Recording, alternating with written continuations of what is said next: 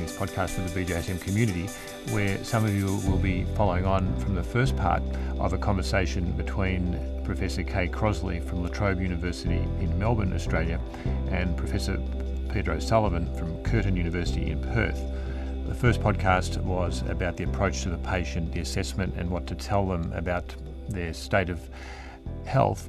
But this part is now going to be about treatment and managing patients who have pain for a reasonably long period of time, they have anxiety, and how do you actually treat those patients? So we'll begin with Professor Kay Crossley and ask her to set a scene for this patient, and then Peter and Kay will discuss it. Thanks, Karim. I suppose I just wanted to think about not only what we do as physiotherapists when a patient walks in to see us, but where the patient sits within the healthcare system.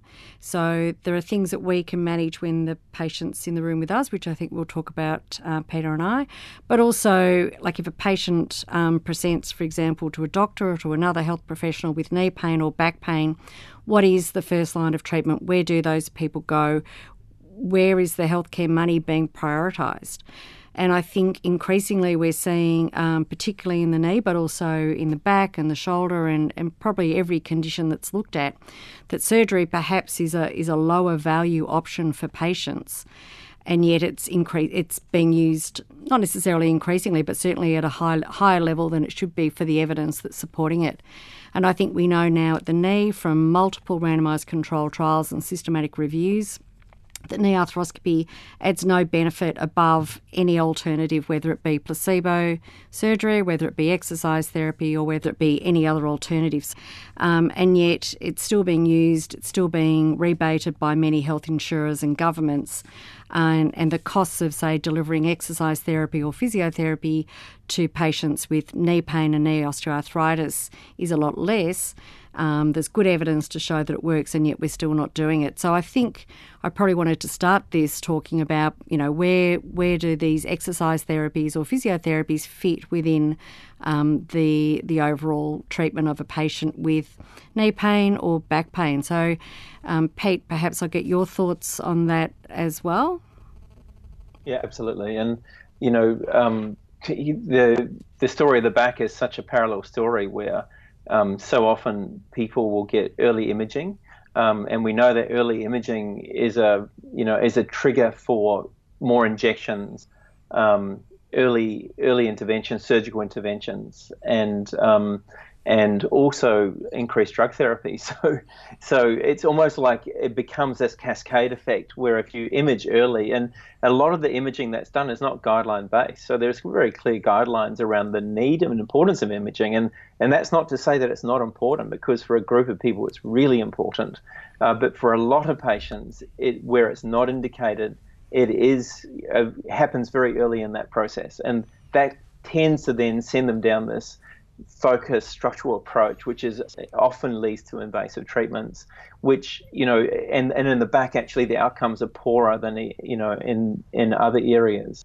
Um, where you know up to 30% of people have had say spinal fusion and no better or worse, um, and the the expense and the complications are significant as well. I'm hearing two concepts because Kay's talking about uh, surgery and funding and how someone maybe gets money for exercise. So there's a macro level of where does exercise fit in, even in policy, mm. perhaps. And the other one is at the clinical level where a patient might decide whether to go to a doctor or go to a physiotherapist. Why don't you begin mm. with one of those settings, Kay? Well, I suppose they're all linked. That's the, the thing. So if um, I mean, at the, at the, end of the day, how things are funded will probably ultimately determine what treatment cho- choices pe- people make. So, if um, at the moment in countries like Australia, it's actually cheaper to go to a GP, get referred to a surgeon, have a knee arthroscopy for the patient, there's less cost for the patient than to then see a physiotherapist and have exercise therapy. And we know that 12 months down the track, there'd be the certain the person who's had the arthroscopy is going to be no better.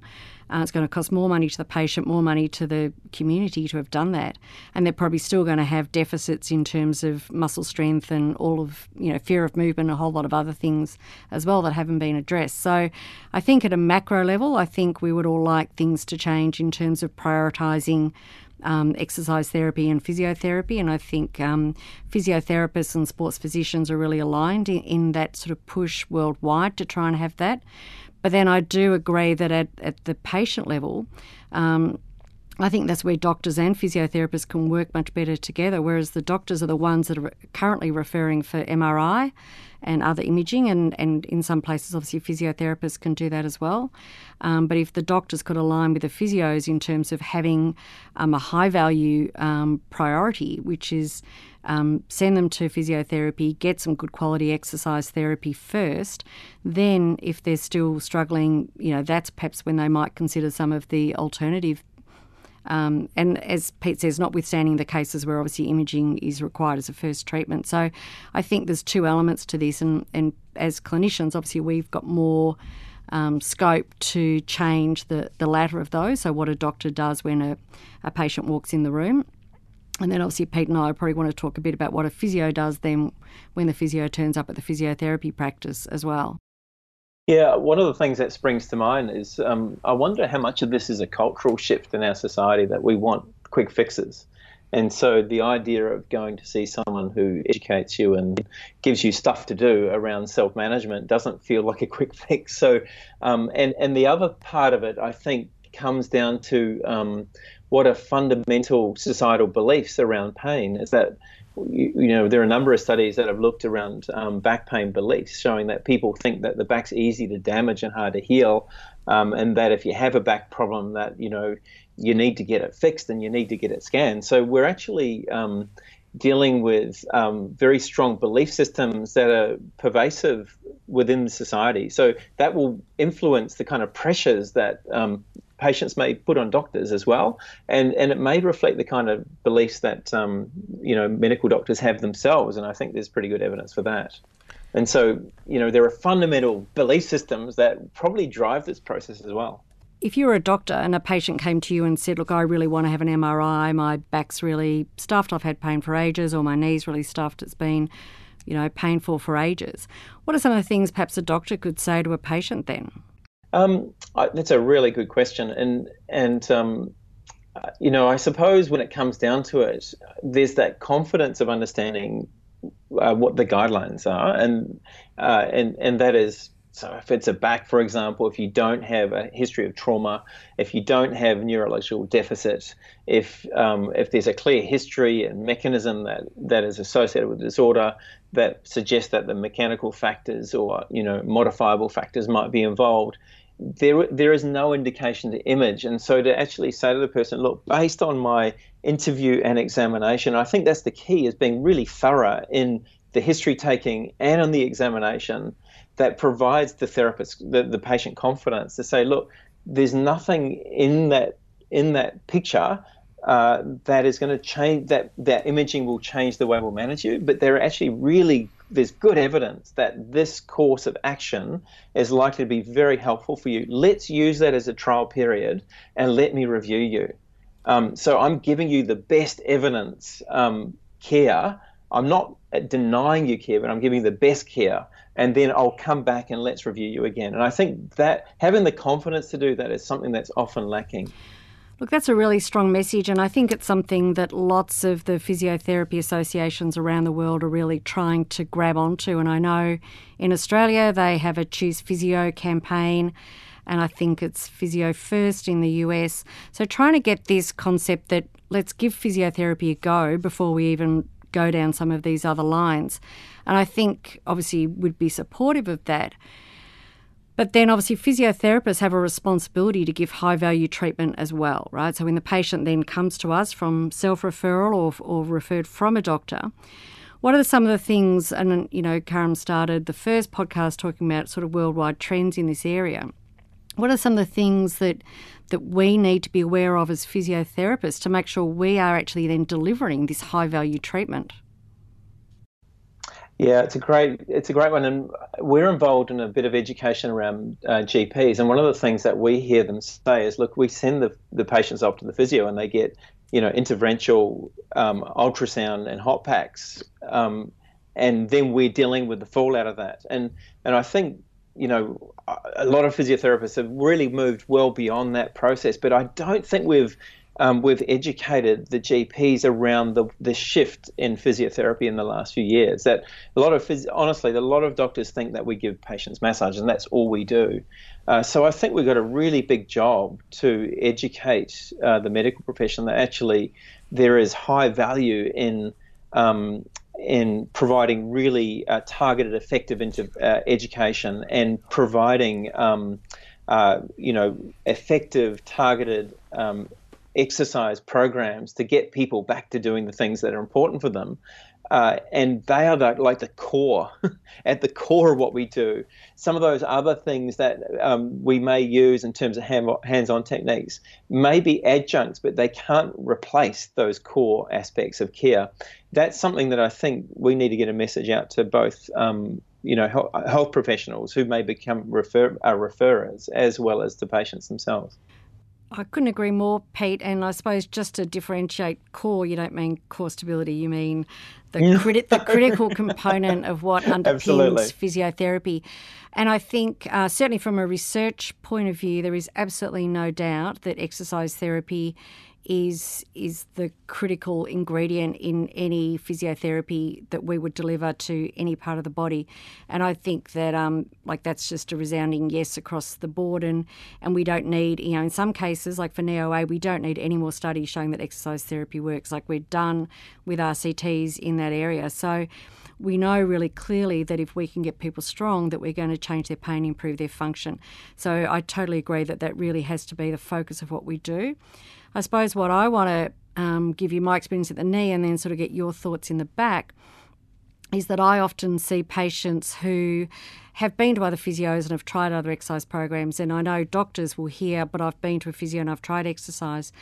You know, and my message then has to be, well, my job as a physio, because I've had all this training, I've seen tons of patients, is to actually find the best exercise for you. So it's not to say exercise isn't going to work, it's just that right now we haven't found it. So like we know at the knee that you can do a walking program, or you can do a hydrotherapy program, or you can do a cycling program, or you can do strength work, or you could do power work.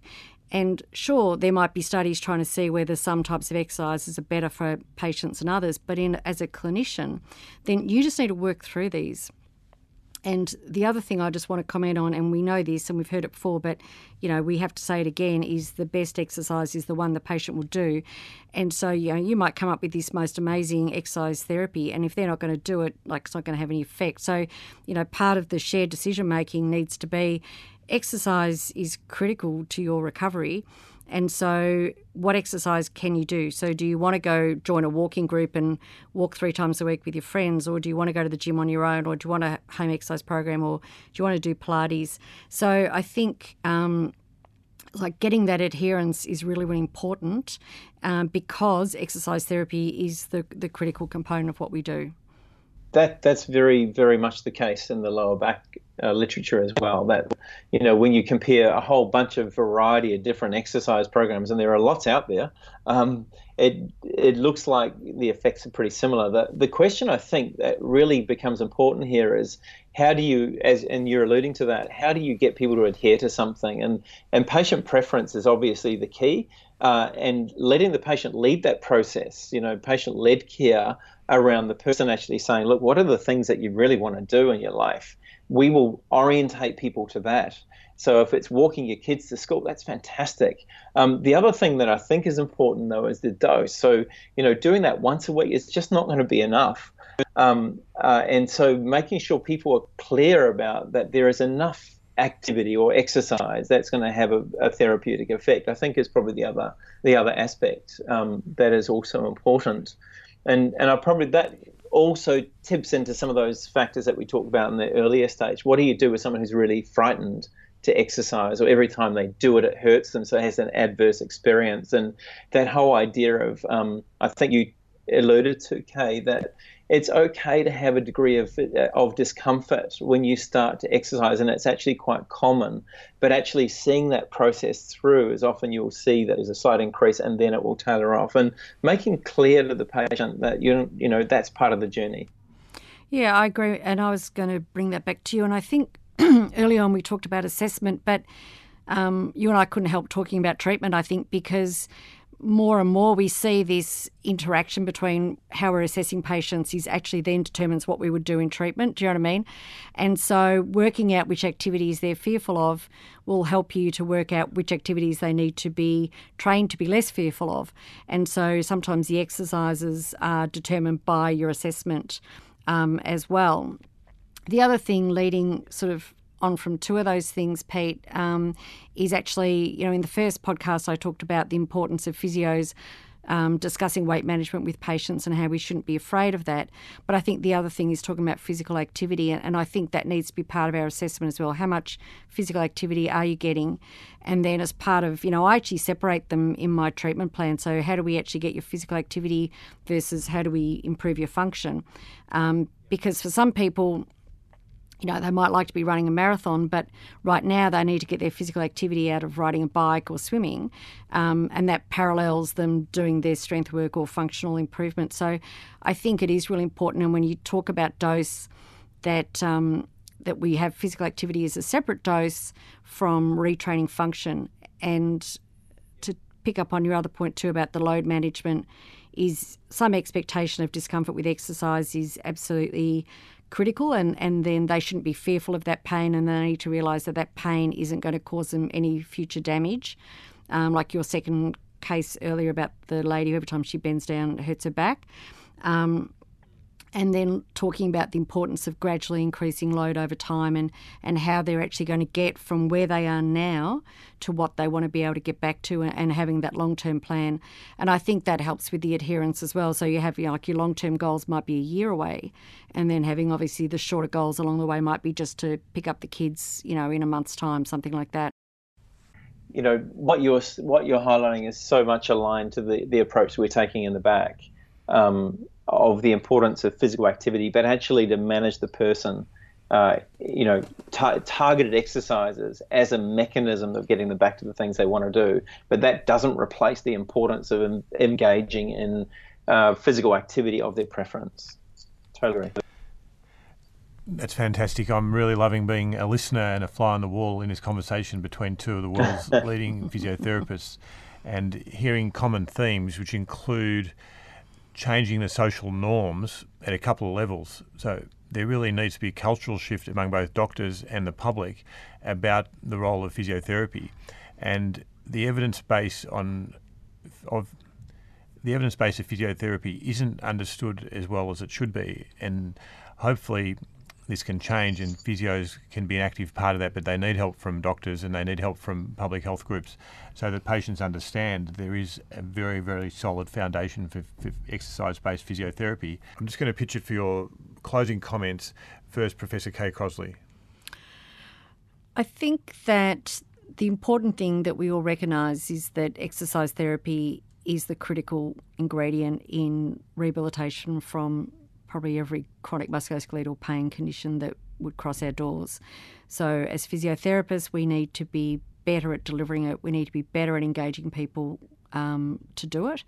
And we need to get better buy in from the people who refer to us and from the public. But we also have a responsibility to educate as well.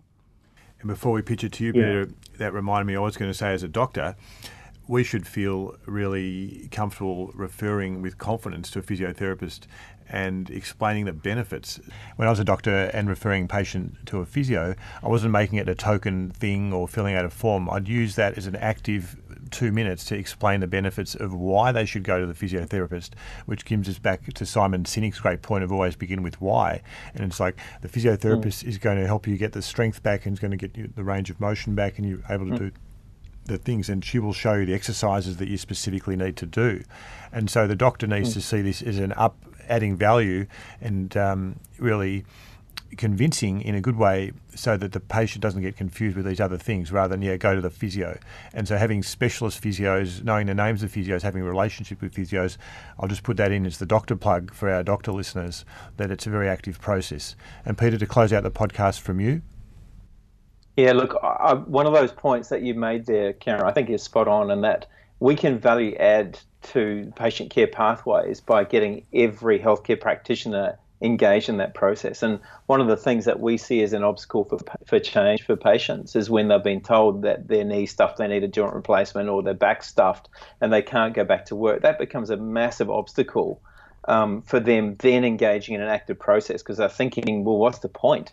You know, I'm going to end up with needing my knee replaced or my disc, you know, my disc fused anyway. So really, am I just wasting my time? So that that common message, I think, is really important. The other thing, um, just to um, kind of uh, reinforce what Kay was saying, is that uh, um, Mary Keefe uh, published a lovely um, review asking patients what they valued in physiotherapy consultations. And one of the key things they valued was the therapist taking time to educate them about their problem. And um, and that wasn't considered to be a, a, like a high value treatment by the physiotherapist. But I think it's such an important thing to sit down and spend the time to educate the person in the same way that you were talking, Kay, around the benefits of all of these factors and the evidence base behind that, and send them to YouTube clips to reinforce that this is something that's likely to be really beneficial and these are the goals and that align that spending that time to align goals, set short-term, long-term goals that then really um, value adds to the, in, the, the exercise component and the lifestyle aspects that you're addressing. Um, too many patients come to us saying, "I've been given a bunch of exercises. I don't really know why I'm doing them. I don't really see how they benefit me. And so I've really just given up. And so I think we can be a lot better of how we create adherence um, uh, to exercise by really being very clear and effective in our education that marries with that process. Thanks so much, Peter.